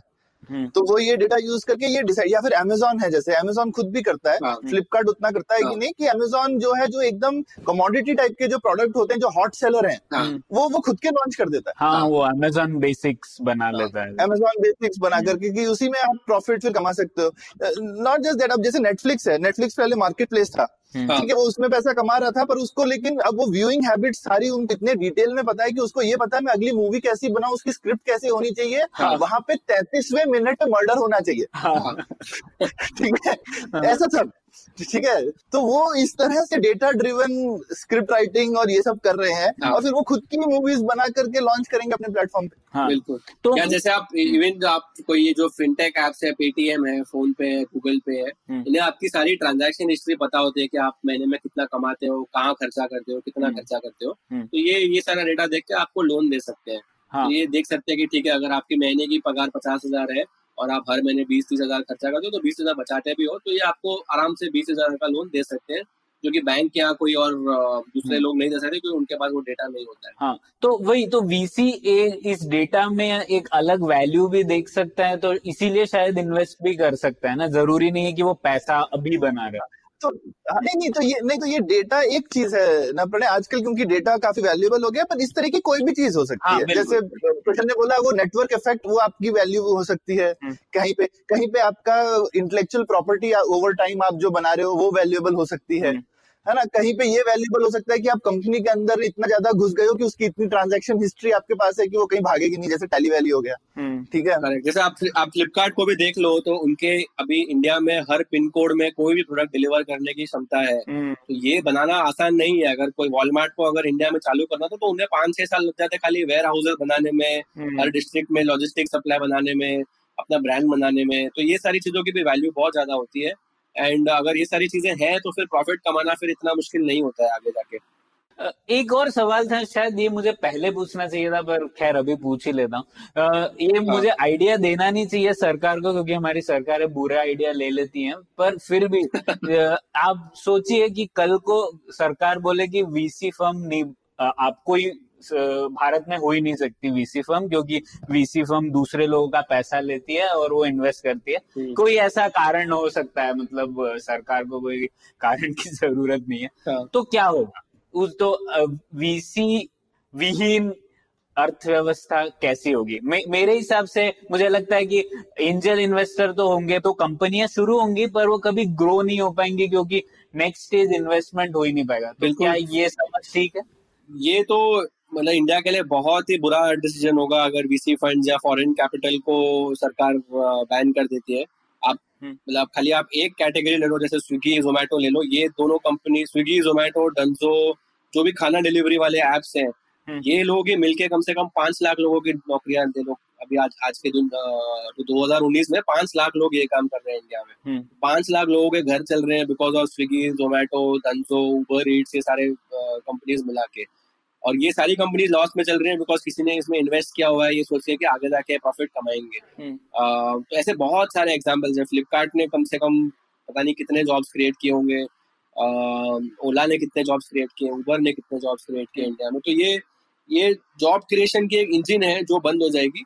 और नई चीज़ें इन्वेंट होना काफ़ी बंद हो जाएगी। जैसे आप सोचो पाँच साल पहले आपको किसी को अगर पैसे देने होते तो कैश के अलावा तो कोई ऑप्शन होता ही नहीं था लोगों के पास ना फ़ोन होता था ना इंटरनेट कुछ नहीं होता था हम्म। अभी गली गली में लोगों को पेटीएम पता होता है हम्म। बैंगलोर में मैं जब जाता हूँ तो लोग कैश लेने से मना कर देते हैं हम्म। खाली पेटीएम मांगते हैं टैक्सी वाले रिक्शा वाले पान वाले। हर हर टाइप के लोग अभी पेटीएम यूज़ कर रहे हैं या गूगल पे यूज़ कर रहे हैं राइट तो ये जो नई चीज़ें इन्वेंट होती है इससे इकोनॉमी में काफ़ी एफिशिएंसी आ जाती है। आ, और ये ये बहुत ज़रूरी है because the more efficient the economy becomes the more better it is for the country people start doing more productive things तो आपका जो पूरा वेल्थ क्रिएशन का जो इंजन है वो ही बंद हो जाएगा अगर आप वीसी फंडिंग को आप बंद करा दोगे तो। और प्रणय जो तुम ऐसा सोच रहे हो कि एंजल फंडिंग चलती रहेगी और आगे बढ़ी नहीं होंगी हाँ, ऐसा नहीं नहीं है। होगी। एंजल भी बोलेगा कि मैं क्यों लगाऊँ अगर इसको आगे बढ़ा मतलब एंजल लोग जो है वो ऐसे बेवकूफ़ नहीं है कि सिर्फ़ वो उसी समय हाँ। का सोच रहे हैं। हम्म, वो भी सोचते हैं। कि एक मैं कंपनी में पैसा लगा रहा हूँ ताकि ये अगला राउंड रेस करे। बिल्कुल। हम्म, हाँ, वो कभी कभी उतना आगे नहीं सोच रहे होंगे कि ये कंपनी जो है ये हज़ार करोड़ की बनेगी ये बनेगी लेकिन वो ये सोचेगा कि नहीं ये कंपनी को मैं एटलीस्ट हेल्प करता हूँ ऐसी स्टेज पे ले जाने के लिए कि कोई वीसी के लिए अट्रैक्टिव हो जाए। अच्छा। अब अगर वो नेक्स्ट स्टेज गायब हो जाए तो पिछला स्टेज भी वेपोराइज हो जाएगा। हाँ। हाँ बिल्कुल। वही तो कोई एक कम कंपनियाँ शुरू होंगी और जो कंपनियाँ शुरू भी होंगी वह बढ़ नहीं पाएँगी वो छोटी हाँ, छोटी रह जाएगी। हाँ, मतलब जैसे आप मान लीजिए जैसे हमारे जो स्मॉल स्केल इंडस्ट्री है हाँ। काफ़ी भारत में छोटी छोटी कंपनियाँ हैं पर वो कभी बड़ी नहीं हो पाई। तो हाँ। शायद वैसा ही कुछ होगा इस इंडस्ट्री में भी। हाँ क्योंकि क्योंकि लोग फिर शायद सिर्फ़ अपने पैसे से शुरू करेंगे या इधर उधर से जो हम्म। आई मीन आप देखेंगे जो इंडिया का स्मॉल स्केल सेक्टर है हाँ। आई मीन वो उनका ब्याज दर जो है वो पैंतीस चालीस परसेंट होता है। हाँ। हम्म, हाँ तो वो ऐसे इस तरीके के ब्याज दरों पे कंपनी शुरू करते हैं और वो ब्याज के बोझ से कभी निकल ही नहीं पाते और एक छोटी कंपनी बन के रह जाते हैं। और सोसाइटी में भी बहुत बड़ा इफ़ेक्ट है जो अभी आप अभी जो इंडिया में हो रहा है ना कि 20-25 साल के लड़के लड़कियाँ को पाँच दस बीस मिलियन फंडिंग मिल जाती है और पाँच दस साल में वो खुद सौ मिलियन एक एक बिलियन कमा लेते हैं। हम्म। ये अनहर्ड ऑफ़ है। ये मतलब ये ऐसा होता नहीं था पहले इंडिया में कि सचिन बंसल टाइप का आदमी हम्म। जो कोई मिडिल क्लास फैमिली से चंडीगढ़ से निकल के बिलियनर बन जाए दस साल में हम्म, और जो मुकेश अंबानी के क्लास के लोगों में घुस जाए। ये ये पहले नहीं होता था इंडिया में। तो ये सब होना बंद हो जाएगा और जो एस्टेब्लिश कंपनीज़ है उन्हें कोई कंपटीशन नहीं मिलेगा। हाँ। जैसे आप पाँच या दस साल पहले की बात सोचो तो टैक्सी में होता था मेरू कैब होता था टैप कैब होते थे हम्म। और ये तीन चार कंपनीज़ थी जो सौ करोड़ टाइप की सौ दो सौ करोड़ की कंपनियाँ थी आई थिंक सो। आज और वो बहुत महँगी थी हम्म। और नॉर्मल आदमी टैक्सी नहीं ले पाता था नॉर्मल आदमी बस लेके एयरपोर्ट आता था बिकॉज़ टैक्सी में हज़ार रुपए का बिल बिल निकल आता था राइट हम्म। तो ओला और उबर ने इनके प्राइसेस कम कर दिए और ये प्रोडक्ट्स को एक्सेसिबल बना दिया ज़्यादा मार्केट के लिए सब अभी यूज़ कर सकते हैं और जो ओला के फाउंडर हैं जो ओला के एम्प्लॉयज़ हैं उन्होंने खूब पैसा भी बनाया है उनके इन्वेस्टर्स ने भी काफ़ी एटलीस्ट ऑन पेपर रिटर्न तो अभी बनाया है और सून ओला का आईपीओ भी हो जाएगा एक दो साल में तो और पैसा बनाएँगे। हम्म। तो ओवरऑल इकोनॉमी के लिए बहुत अच्छा है क्योंकि नई टेक्नोलॉजी आती है और जो जो चीज़ों के प्राइसेस हैं वो कम हो जाते हैं फाइनली पब्लिक के लिए। हम्म, जैसे जियो को भी आप देख लो पाँच साल पहले ये अनहर्ड ऑफ़ था कि हर इंडियन के पास इंटरनेट कनेक्टेड फ़ोन होगा आज है। हम्म। या फ्लिपकार्ट पे जो सामान मिलता है वो डिस्काउंट में मिलता है तो बहुत सारी ऐसी चीज़ें हैं जो लोग पहले अफोर्ड शायद नहीं कर पाते। अगर आप कोई tier two tier three town में यूपी में कहीं रहते हो या कहीं भी आप रहते हो जो मेन सिटी में नहीं है तो ऐसे बहुत सारे प्रोडक्ट्स हैं जो आपके टाउन में शायद ना मिलते हो। हाँ। अगर आप फ्लिपकार्ट और अमेजोन पे आप ले सकते हो।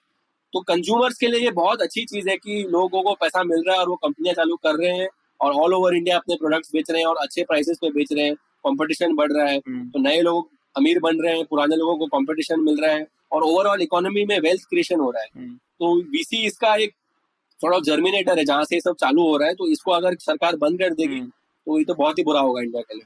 तो तो यहाँ पे कुशल तुमने क्योंकि अभी ये मेंशन किया कि यंग लोग पैसा खूब अच्छा से रेज कर पा रहे हैं या ये तो ये एक कॉमन सवाल रहता है। तो ये बताओ अभी कोई एक नया लड़का कॉलेज से निकला है जिसके पास आइडिया है हाँ। तो उसको क्या आई मीन उसको क्या करना चाहिए फंड रेज करने के लिए?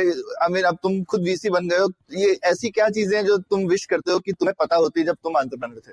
तो पहले तो उसे पता होना चाहिए कि मुझे किसके पास जाना चाहिए फंडिंग के लिए। बहुत ऑन्टरप्रनर ये गलतियाँ करते हैं कि वो बड़े बड़े फंड्स के पास जाके पिच करते हैं जब उन्होंने कुछ भी नहीं बनाया होता उनके, उनके पास बिल्कुल कुछ होता नहीं है दिखाने को। हम्म, तो पहले आप आपको कुछ बनाना चाहिए। मतलब बिफोर आप किसी इन्वेस्टर के पास जाओ आप कुछ तो कुछ प्रूफ ऑफ़ कॉन्सेप्ट कुछ पायलट करो कुछ टेस्टिंग करके मतलब आप कुछ बना के आओ। तो काफ़ी ज़्यादा फ़र्क उसी में आप 90 परसेंट लोगों से आगे निकल जाओगे। मोस्ट पीपल वो आते हैं विदाउट एनीथिंग वो एक पेपर पे प्लान लिख के आ जाते हैं कि हम ये ये ये ये करेंगे। हम्म, तो करोगे तो ठीक है बट वीसी तो आपको जानता नहीं है इन्वेस्टर आपका कोई भाई तो है नहीं। तो किस बात पे आपको ट्रस्ट करेगा ना? तो हम्म, कुछ तो आपको दिखाना चाहिए कि देखो ये मैंने एक प्रोटोटाइप बनाया है या ये मैंने एक टेस्टिंग की है या अभी मेरे सौ यूज़र है या पाँच सौ यूज़र है। हम्म। तो अगर आप कुछ भी बना के लाते हो तो ऑलरेडी आप बाकियों से आगे निकल जाते हो। दूसरा आपको ये समझना चाहिए कि क्या मेरा बिज़नेस वीसी फंडेबल बिज़नेस है?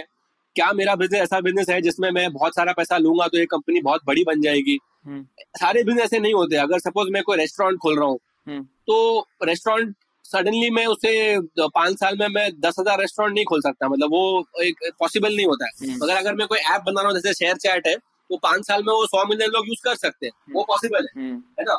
तो आप ये भी आपको पहले समझना चाहिए कि क्या मेरा जो बिज़नेस है वो क्या वो फास्ट स्केल अप हो सकता है? और क्या पाँच या दस साल में ही मैं बहुत बड़ी कंपनी बना सकता हूँ अगर मुझे पैसा मिल गया? हम्म, तो ये आपको समझना चाहिए और फिर अकॉर्डिंगली आप डिसाइड कर सकते हो कि ठीक है मुझे वीसी फंडिंग चाहिए। अगर आप तो इसको मार्केट साइज़ बोलते हैं तो वीसी क्या सोचता है कि अगर मैं इस कंपनी में पैसा डालूँगा तो पाँच से सात साल में क्या ये कंपनी सौ मिलियन डॉलर कमाने का पॉसिबिलिटी है। Meaning around seven seven eight hundred crore rupees revenue profit नहीं बोल रहा हूँ रेवेन्यू बोल रहा हूँ।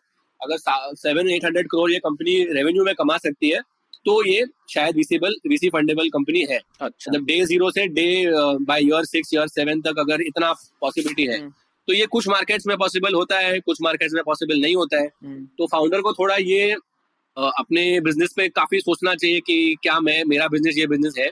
अगर ये नहीं है तो फिर आप आपका टाइम वेस्ट करने वाले हो क्योंकि फिर आप बहुत वीसीज के बाद जाके बहुत कुछ पिच करोगे मगर पैसा नहीं मिलेगा आपको और आपका टाइम वेस्ट होगा। तो आप उससे बेहतर होगा कि आप अपना कंपनी बनाओ या किसी से लोन लो या कोई आपके सोशल नेटवर्क में या आपके फैमिली या अंकल या कोई तो होगा जो आपको थोड़े बहुत पैसे दे देगा। फिर आप उसको प्रॉफिटेबली चलाओ और धीरे धीरे उसको बड़ा बनाते जाओ और आप आप सौ करोड़ की कंपनी दो सौ करोड़ की कंपनी बना सकते हो पाँच सौ करोड़ की कंपनी बना सकते हो। हम्म, खाली उसमें ज़्यादा ज़्यादा टाइम लग जाएगा आपको। हम्म, वीसी ये ढूंढ रहा है कि मैं मुझे ऐसी कंपनी चाहिए जो within five to seven years सौ मिलियन रेवेन्यू कमा सके। हम्म, तो ये आपको सोचना चाहिए। तो ये अच्छा पॉइंट है कि बेसिकली आप मतलब किसी भी एक इंडिविजुअल के लिए तो एक बीस करोड़ की कंपनी है जो दो करोड़ प्रॉफिट बना रही है ये भी बहुत अच्छी चीज़ है। बिल्कुल। इसमें कोई खराबी नहीं है बहुत अच्छा बिज़नेस है और आपके पास अगर ऐसा बिज़नेस है तो ज़रूर कीजिए लेकिन आप रोइए मत की वीसी क्यों नहीं मेरे बिज़नेस में पैसा डाल रहा। जैसे इन्फोसिस टाइप की कंपनी है जो दूसरों के लिए सॉफ्टवेयर बनाती है। हम्म। आज अगर आप एक कंपनी चालू करो इंडिया में तो कोई वीसी आपको फंड नहीं करेगा। हम्म, इसका मतलब ये नहीं है कि वो छोटी कंपनी बन के रह जाएगी। उसमें भी आप सौ करोड़ दो सौ पाँच सौ हज़ार करोड़ की कंपनी बना सकते हो बिल्कुल। खाली आपको टाइम ज़्यादा लग जाएगा। हम्म, और और काफ़ी बार हो सकता है कि आप दस साल लगाओ और उसके बाद कोई उस समय वीसी नहीं आएगा कोई प्राइवेट इक्विटी वाला आएगा। जैसे आपने रेस्टोरेंट का एग्जांपल दिया बहुत अच्छा एग्जांपल है हाँ। कि रेस्टोरेंट आप बहुत अच्छा खोल लो हाँ। लेकिन रेस्टोरेंट तो एकदम फंडेबल बिज़नेस नहीं है, क्योंकि एक ही रेस्टोरेंट है। हाँ। लेकिन एक बार पाँच दस साल बाद नाम बनाने के बाद में आप बोलो कि अब मैं इसका फ्रेंचाइजी मॉडल बनाऊँगा मैकडोनल्ड टाइप हाँ। तो वो सडनली इन्वेस्टेबल बिज़नेस हो गया सौ मिलियन डॉलर टाइप हाँ। या उससे भी बड़ा टाइप राइट और उस टाइम पे आपको बहुत बड़ा पैसा भी चाहिए तो कोई नॉर्मल बीसी नहीं बड़ा कोई इनफैक्ट बड़ा बीसी आप में पैसा डालेगा हाँ हाँ जैसे डोमिनोज की जो इंडिया की फ्रेंचाइजी कंपनी है जुबिलियन फूड्स वो तो बहुत बड़ी है वो लिस्टेड कंपनी है काफ़ी हाई वैल्यूएशन पे। ट्रेड भी करती है हाँ हाँ one of the best trading stock या फिर कोई पुराने पुराने हिंदुस्तान में बिज़नेस है जिनको प्राइवेट इक्विटीज ने अब जैसे केवेंटर है वो तो एक दुकान होती थी ना नॉट प्लेस में। हम्म, हाँ लेकिन हाँ. उन्होंने पचास साल नाम बना के सौ साल ना, या नीलगिरीज हो गया बैंगलोर की सुपर मार्केट थी हाँ। उन्होंने सौ साल नाम बनाया उसके बाद में वो वीसी फंड उसको प्राइवेट इक्विटी ने टेक ओवर करके फ्रेंचाइजी मॉडल उसका बना दिया। हम्म, तो हो सकता है तो वो अलग चीज़ है तो आपको you have to go through the grind काफ़ी सारे बिजनेसेस हाँ, में जहाँ पे आपको हाँ। लंबे समय के लिए बिज़नेस चलाने होते हैं। हाँ और हाँ। सारे बिज़नेस ऐसे क्विक वीसी फायर नहीं है। चलो बढ़िया। और और बताओ कुछ। और फाउंडर को ये समझना चाहिए कि जो मेरा बिज़नेस है क्या जो फंड के पास मैं जा रहा हूँ क्या वो इस स्पेस में इन्वेस्ट करता है? अ, हर फंड की अपनी थीसिस होती है जो उनके वेबसाइट पे नॉर्मली लिखी होती है कि वो किस टाइप की कंपनीज़ में इन्वेस्ट करते हैं। अ, जैसे financial technology services e commerce payments logistics lending companies तो आप ये जाके देख सकते हो कि क्या ये फंड मेरे स्पेस में या मेरी इंडस्ट्री में इन्वेस्ट करता है। अगर नहीं करता है तो भी आप जाके उन्हें मिल रहे हो तो अगेन आप आप ही का टाइम खराब कर रहे हो बिकॉज़ वो नहीं इन्वेस्ट करने वाले। उनका एक थीसिस है वो वो थीसिस को फॉलो करने वाले हैं। हम्म, थर्डली आपको ये चेक करना चाहिए कि कौन से स्टेज के इन्वेस्टर्स हैं। तो बहुत लोग जाके सब टाइप के इन्वेस्टर्स को मिलते हैं बट उन्हें शुरू में तो फाइनली चाहिए होते हैं पचास लाख या एक दो करोड़ चाहिए होते हैं। और वो मिलते हैं उन फंड्स को जिनके पास 500 मिलियन पड़े हुए हैं बैंक में। तो वो उनके लिए ये टाइम वेस्ट होता है बट वो फिर भी देखना चाहिए कि इंडस्ट्री में हो क्या है तो वो भी लोगों को मिलते हैं। बट ऐसा इसका मतलब ये नहीं कि आपको पैसा मिलने वाला है वहाँ से। हम्म। तो आपको आपकी जो फंड रेजिंग है उसको काफ़ी फोकस रखनी चाहिए। आपको ये देखना चाहिए कि मेरे टाइप का इन्वेस्टर कौन है जो ये स्पेस में इन्वेस्ट करता है इसकी कोई हिस्ट्री है तो मैं उसके पास जाऊँ और उसके बाद मैं कुछ ट्रैक्शन लेके जाऊँ कुछ बना के दिखाने को लेके जाऊँ। ऐसा नहीं कि बस एक पिच मारने जाऊँ कि ये मैं बनाऊँगा। अगर आप कुछ प्रोडक्ट बना के जाए इवन वो बेसिक प्रोटोटाइप भी हो तो भी बहुत ज़्यादा फ़र्क पड़ जाएगा।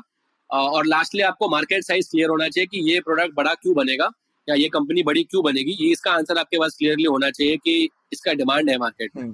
एक चीज़ यहाँ ये बताओ, कुशल, यहाँ पे कुछ थोड़ा सा एक एक लिमिटेड क्लब वाला फैक्टर भी है क्या वीसी इंडस्ट्री में? कि भाई, जितने लोग ये जो पैसा दे रहे हैं, वो सब एक तरीके की कॉलेजेस से आते हैं सारे IITs NIT BITS Pilani Guindy मतलब ये एक टॉप टियर कॉलेजेस के ही सब बच्चे होंगे। हाँ, और उन्हीं वहीं के वहीं के लोग फाइनली हाँ। बहुत सारे वीसी फंड्स में भी वही लोग होते हैं। हम्म, तो एक काफ़ी तो एक एक जान पहचान का एक सर्कल बन जाता है। आप अगर उसे क्लब में नहीं है तो एक बड़ा मुश्किल होता है कि आप पहुँचे आपने किसी सिर्फ़ एक ईमेल एड्रेस पे ईमेल भेजा तो आपका कोई ईमेल देखेगा नहीं है ना? तो आप किसी अपने सीनियर की जान पहचान से जाते हो या इस तरह से जाते हो हाँ। तो ये इस चीज़ को कोई या फिर आप वैसे नहीं हो तो आपने दूसरी किसी टाइप की कंपनी में काम किया हो जैसे आप कोई फ्लिपकार्ट के एम्प्लॉय हो या आप गूगल जैसे यूएस में अगर आपने गूगल एक्स गूगलर हो तो फटाफट फंड रेज हो जाता है। हाँ हाँ। है ना? हाँ तो हिंदुस्तान में भी अगर आप फ्लिपकार्ट में हो तो हो जाता है। तो हाँ। तो ये क्या कोई जो एक बेसिकली ब्राइट ग्रेजुएट जो कि इन टॉप टीयर कॉलेजेस में नहीं है ये हाई फ्लाई स्टार्टअप में काम नहीं करता पर बहुत अच्छा आइडिया है वो इन सब सिस्टम से कभी कभी बाहर रह जाता है तो उस वो क्या करे? तो ये बात सही है आपकी कि बिल्कुल एक क्लब तो है और आप इन्वेस्टर्स के पॉइंट ऑफ़ व्यू से सोचो तो उनके लिए थोड़ा सेफर बेट बन जाता है अगर वो जानते हैं कि ठीक है बंदा आईआईटी का है या ये फाउंडर ने एमबीए किया हुआ है आईआईएम अहमदाबाद से अच्छे कॉलेज का है तो थोड़ा एक उन्हें कंफर्ट मिलता है कि एटलीस्ट ये आदमी स्मार्ट है और you know I am investing in somebody जिसे बेसिक्स तो पता है तो मैं हम्म।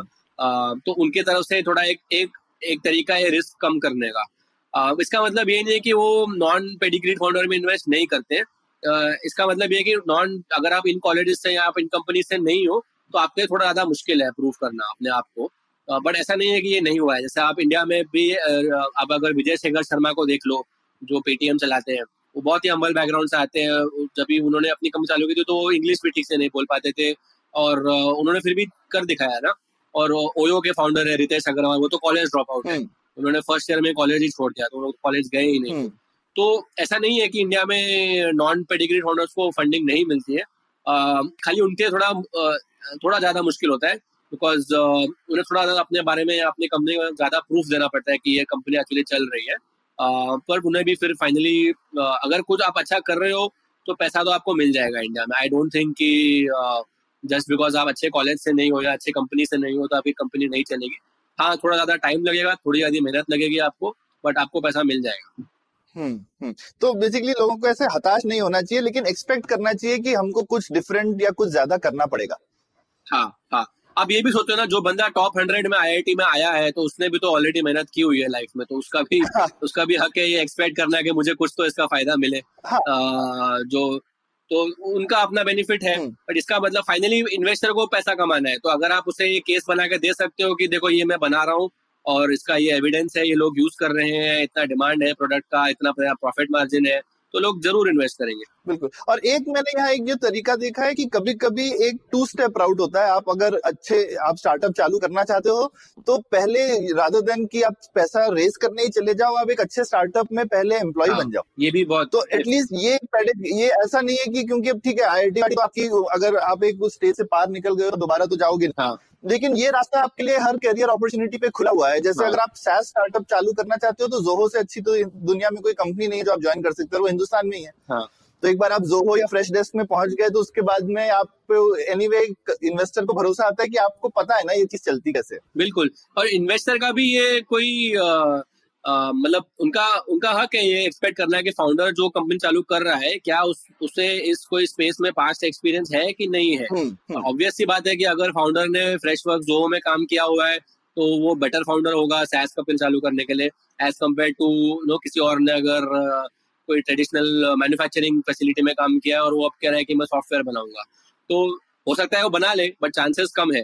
Right. तो इन्वेस्टर तो ये देखेगा कि अगर फाउंडर ने पहले ही ऐसा कुछ काम किया हुआ है कुछ ट्रैक रिकॉर्ड है कोई एक्सपीरियंस है तो मोस्ट डेफिनेटली वो उसके चांसेस बढ़ा देगा फंडिंग के लिए। अब ये क्योंकि हमने जोहो फ्रेशनेस की बात की तो क्विकली ये भी पूछूँगा ये एक नया ट्रेंड है आ, मेरे को लगता है पूरी दुनिया में ही हाँ. जहाँ पर यूजली आपका जो प्रोडक्ट होता था वो हमेशा मार्केट के पास बनता है।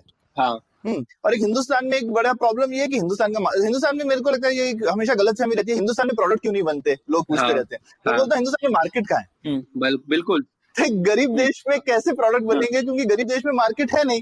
जो लोग बोलते हैं विदेशी प्रोडक्ट आके सिर्फ़ बिकते रहते हैं अरे विदेशी प्रोडक्ट हिंदुस्तान के लिए तो हिंदुस्तान में कितना ही पैसा कमाते हैं उनका ग्लोबल रेवेन्यू का दो तीन परसेंट भी नहीं होता। इनफैक्ट अगर उनको इसी मार्केट में बनाते तो कहाँ से बनाते हैं? पर मार्केट सेम होना ज़रूरी नहीं है ना सौरभ? मार्केट हाँ? भारत में ही होना ऐसा ज़रूरी नहीं है। भारत बना सकता है पूरे विश्व वो, हाँ, वो, वो मैं कह रहा हूँ हाँ, हाँ बिल्कुल प्रणय तो यही एक चीज़ है जो बदली है इंटरनेट की वजह से। पहले ऐसा नहीं था प्रणय। हाँ, तो और हाँ, ये बदली है तो दिख रहा है। तो इसके बारे में कुछ बताओ ना।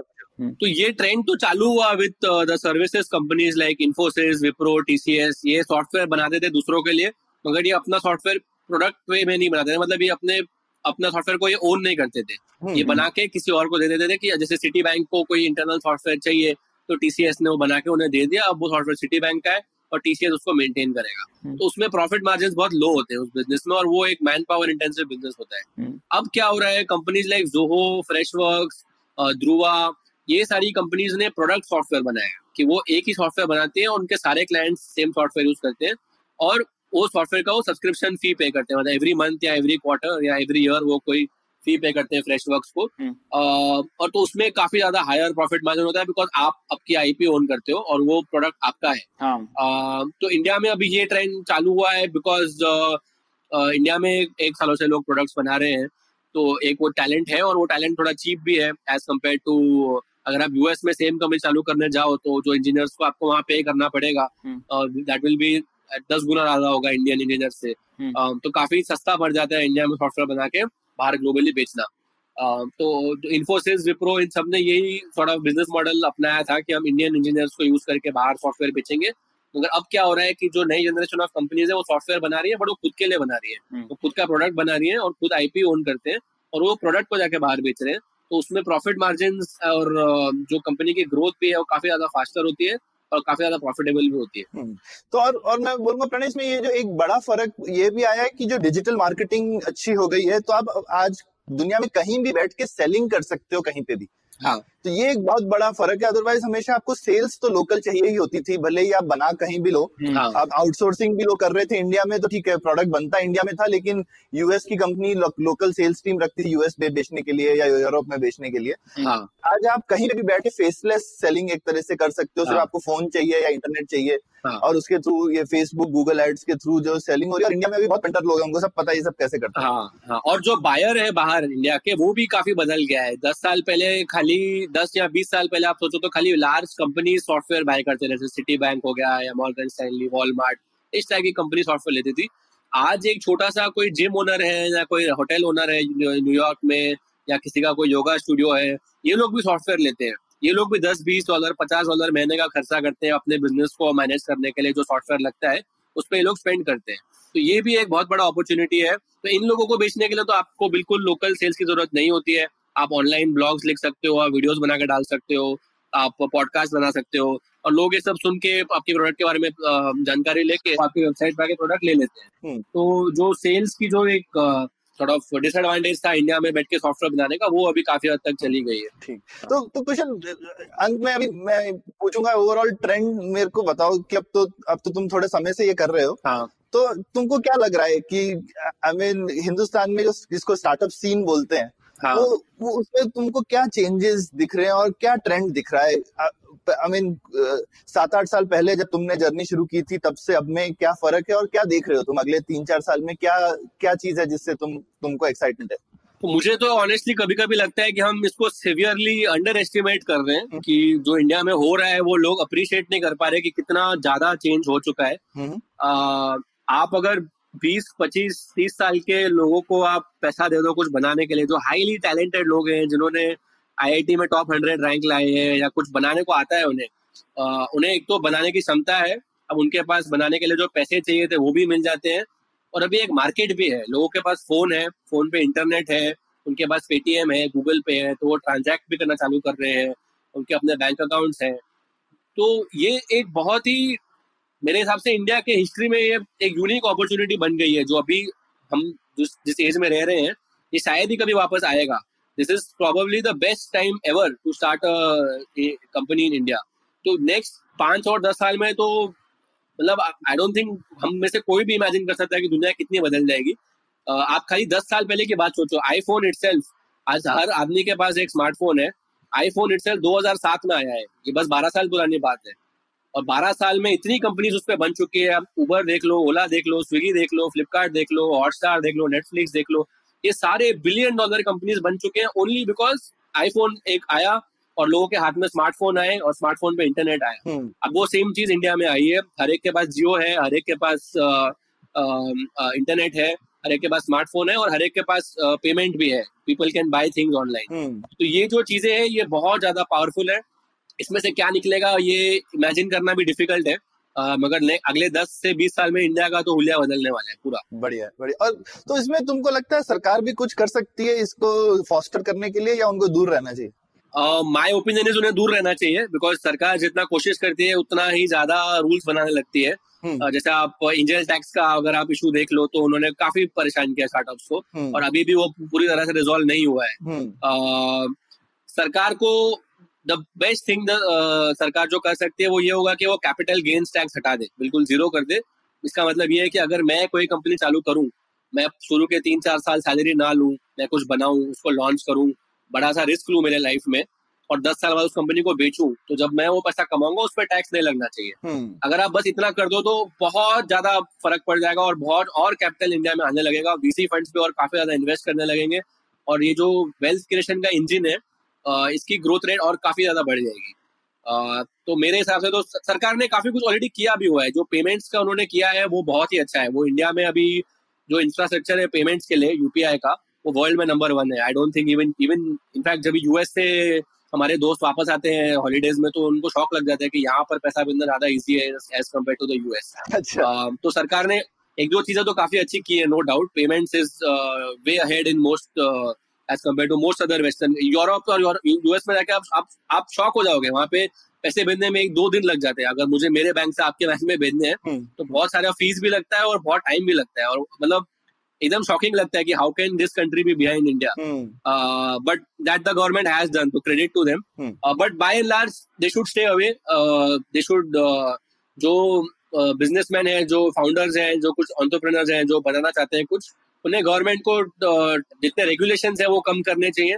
जैसे सिंगापुर में आई थिंक अगर आप कोई कंपनी चालू करो तो आधे दिन में आप एक दो घंटे में you can start a company India में ऐसा नहीं है टाइम लगता है, आपको एक ऑफ़िस दिखानी पड़ती है, आपको दो लॉयर हायर करना पड़ेगा सी हायर करना पड़ेगा फाइलिंग्स करनी पड़ेगी आरओसी में जाना पड़ता है। तो अभी भी इंडिया में रेगुलेशन बहुत ज़्यादा है कंपनी चालू करने के लिए, चलाने के लिए।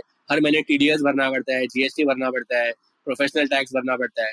इनफैक्ट जब मैं मेरी कंपनी चला रहा था अच्छा। शुरू के तीन साल में मैं छह टाइप के टैक्स भरता था। और मैं प्रॉफिट बिल्कुल नहीं कमाता था। I to pay professional tax I to pay service tax I to pay VAT I to pay TDS I to pay my personal income tax and I to file return for my company's income tax तो छह type के tax होते थे। Right. और ऐसा नहीं है कि कुछ मैं भरता था बट फिर भी मुझे रिटर्न फ़ाइल करने पड़ते थे। एवरी मंथ मुझे जाके सरकार को बताना पड़ता था कि मैंने एक्चुअली कुछ कमाया नहीं तो मेरे पास टैक्स है नहीं भरने को। पर उसमें टाइम ज़्यादा है लोगों का। हाँ ज़ीरो रिटर्न एटलीस्ट करना पड़ेगा। पेपर वर्क बहुत है मतलब हाँ। तो ये ये जो है ये सरकार को समझना चाहिए कि मतलब आप लोगों को अकेला छोड़ दो जब तक वो एक लेवल के थोड़े बड़े कंपनीज़ बन जाए। उसके बाद आप उन्हें टैक्स करो तो और काफ़ी ज़्यादा स्टार्टअप्स बनने लगेंगे। और इवन जो स्मॉल कंपनीज़ हैं जो जो टेक्नोलॉजी स्टार्टअप नहीं है even they will be able to run their operations better आज आप कोई भी दस बारह लोगों की कंपनी में अगर जाओगे तो दो तीन लोग तो सिर्फ़ अकाउंटिंग करते हैं और ये कंप्लायंस का काम करते हैं। हम्म, वो बहुत ही ज़्यादा इनएफिशिएंट वे है काम करने का। और दुनिया में ऐसा नहीं होता है। मतलब आप बाहर की जो कंट्रीज़ में जाके देखो यूएस में कनाडा में न्यूजीलैंड में इतना कॉम्प्लिकेटेड नहीं होता है बिज़नेस चलाना। राइट तो सरकार को जो रूल्स और रेगुलेशन और पेपर वर्क है ये कम करना चाहिए और बाकी लोगों को अकेला छोड़ देना चाहिए वो खुद ही बड़ी कंपनियाँ बना लेंगे। ठीक ठीक। बस बढ़िया ये कुशल आई होप कि कोई पॉलिसी मेकर्स आपकी आवाज़ सुन रहे हैं तो ये बड़ा मज़ा आएगा। तो आज बहुत मज़ा आया आपकी पुलियाबाजी सुनकर और होप करते हैं हमारे श्रोता लोगों को भी बहुत मज़ा आएगा। Thank you thank you thank you for inviting me मुझे भी बड़ा मज़ा आया। उम्मीद है आपको भी मज़ा आया। यह पॉडकास्ट संभव हो पाया है तक्षशिला इंस्टीट्यूशन के सपोर्ट के कारण। तक्षशिला पब्लिक पॉलिसी में शिक्षा और अनुसंधान के लिए स्थापित एक स्वतंत्र संस्था है।